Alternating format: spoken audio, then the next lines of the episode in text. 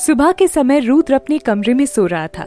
बाहर हल्की बारिश हो रही थी, तभी दरवाजे पर दस्तक होती है। रुद्र नींद में अलसाया हुआ सा उठकर बाहर आता है। सामने चालीस बयालीस साल का बुज़ुर्ग खड़ा ठंड से काँप रहा था। बारिश में हल्का सा भीग चुका था। रुद्र ने उसे घूर कर देखा और कहा, कौन हो आप? और यहाँ क्या कर रहे हो? साहब जी, मुझे पाटिल सर ने भेजा है। आपको काम के लिए आदमी की ज़रूरत थी ना? आदमी ने हाथों की दोनों हथेलियों को आपस में रगड़ते हुए कहा। रुद्र ने उसे अंदर आने को कहा। आदमी आकर एक कोने में खड़ा हो गया। उसके कपड़ों से पानी झड़कर नीचे फर्श पर गिर रहा था। रुद्र अंदर गया और अपना एक कुर्ता ले आया। उसने कुर्ता आदमी की तरफ़ बढ़ाते हुए कहा, लो, इसे पहन लो।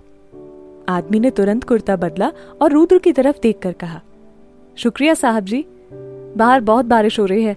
मैं अभी आपके लिए चाय बनाकर ले आता हूँ।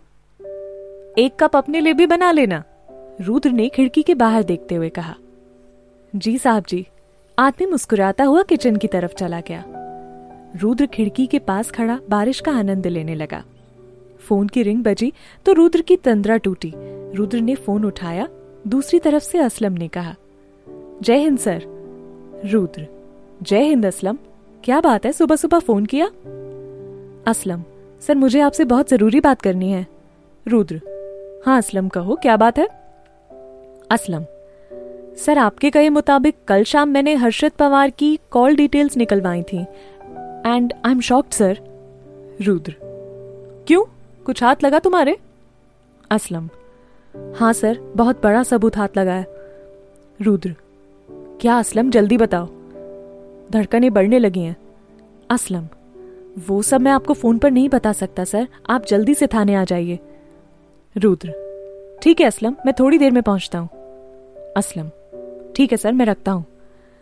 रुद्र ने फ़ोन काट दिया और सोचने लगा, आखिर ऐसा क्या पता चला है असलम को जो वो फ़ोन पर नहीं बता पा रहा?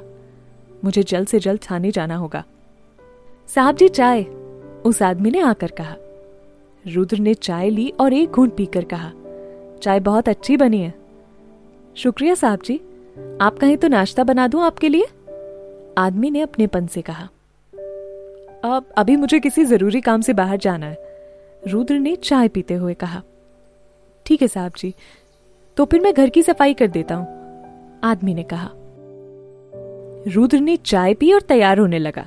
सरसरी नज़र से उसने काम करते हुए उस आदमी को देखा और फिर कहा, वैसे तुम्हारा नाम क्या है और कहाँ के रहने वाले हो तुम? रघुवीर नाम है साहब जी, अलवर का रहने वाला हूँ। नौकरी की तलाश में यहाँ चला आया, आदमी ने कहा। ठीक है, शाम को अपनी आईडी और एक फ़ोटो दे देना मुझे वेरिफिकेशन के लिए। रुद्र ने फ़ोन को जेब में डालते हुए कहा ठीक है साहब जी। रघु ने सकपकाते हुए कहा और वापस काम में लग गया। रुद्र ने चाबी उठाई और घर से निकल गया। असलम बेसब्री से पुलिस स्टेशन में रुद्र का इंतज़ार कर रहा था।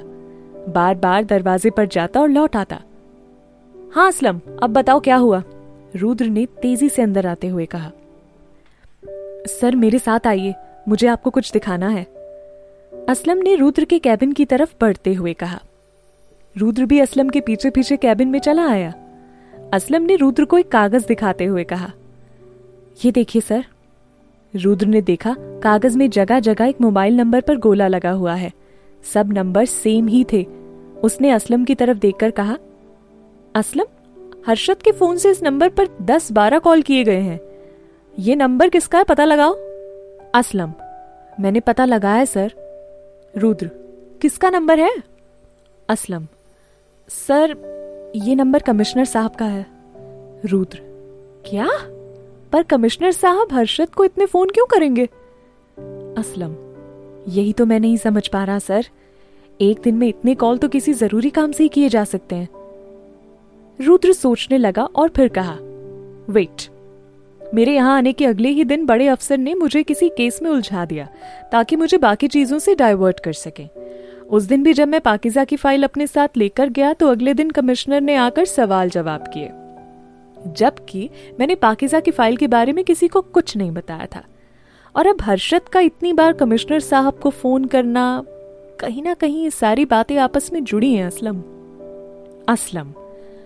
सर, हो ना हो, कोई तो है जो हमारे हर पल की खबर किसी तक पहुँचा रहा है। रुद्र, चिंता मत करो, वो जल्द ही सामने आ जाएगा। फ़िलहाल तो हमें ये पता लगाना है कि कमिश्नर साहब का हर्षद से क्या कनेक्शन है।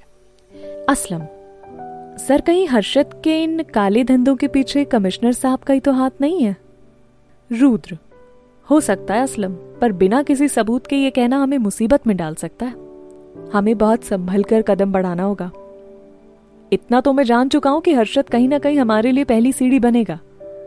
अभी दोनों बातें कर ही रहे थे कि तभी कमिश्नर रुद्र के कैबिन में दाखिल हुआ और गुस्से से कहा, तुमने हर्षद को गिरफ़्तार क्यों किया?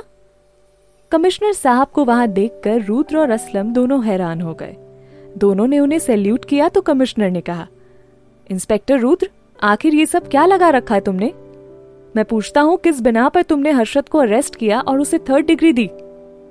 आप एक गुंडे के लिए इतना परेशान क्यों हो रहे हैं, सर? रुद्र ने कटाक्ष करते हुए कहा, वो कोई गुंडा नहीं है।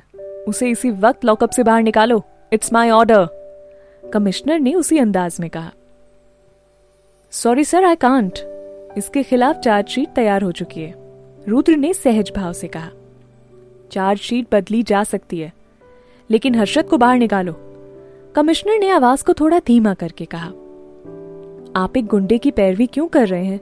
मुझे तो शक है कि कहीं आप भी तो उसी से मिले हुए नहीं हो। रुद्र ने कहा, mind your language, mister Rudra. तुम जानते हो मैं एक कमिश्नर हूँ। अपनी औकात पे रहकर बात करना। कमिश्नर ने चिल्लाकर कहा, चिल्लाइए मत, सर। अगर आप कमिश्नर हैं तो मैं इस थाने का एसीपी हूँ। आपकी तरह हवा में बातें नहीं करता। आपके खिलाफ हर्षद पवार को फ़ोन करने का सबूत है मेरे पास। रुद्र ने कमिश्नर साहब की आँखों में आँखें डाल के कहा, मैं एक कमिश्नर हूँ। गलती से मेरा फ़ोन हर्षद पवार को लग गया होगा। कमिश्नर साहब ने रुद्र से नज़रें बचाते हुए कहा, एक बार कॉल लगने को गलती कह सकते हैं, सर, पर एक ही दिन में दस बारह गलतियाँ होना क्या मुमकिन है? हर्षद और आपके नंबर की कॉल डिटेल्स है मेरे पास। रुद्र ने कागज़ कमिश्नर साहब के सामने रखते हुए कहा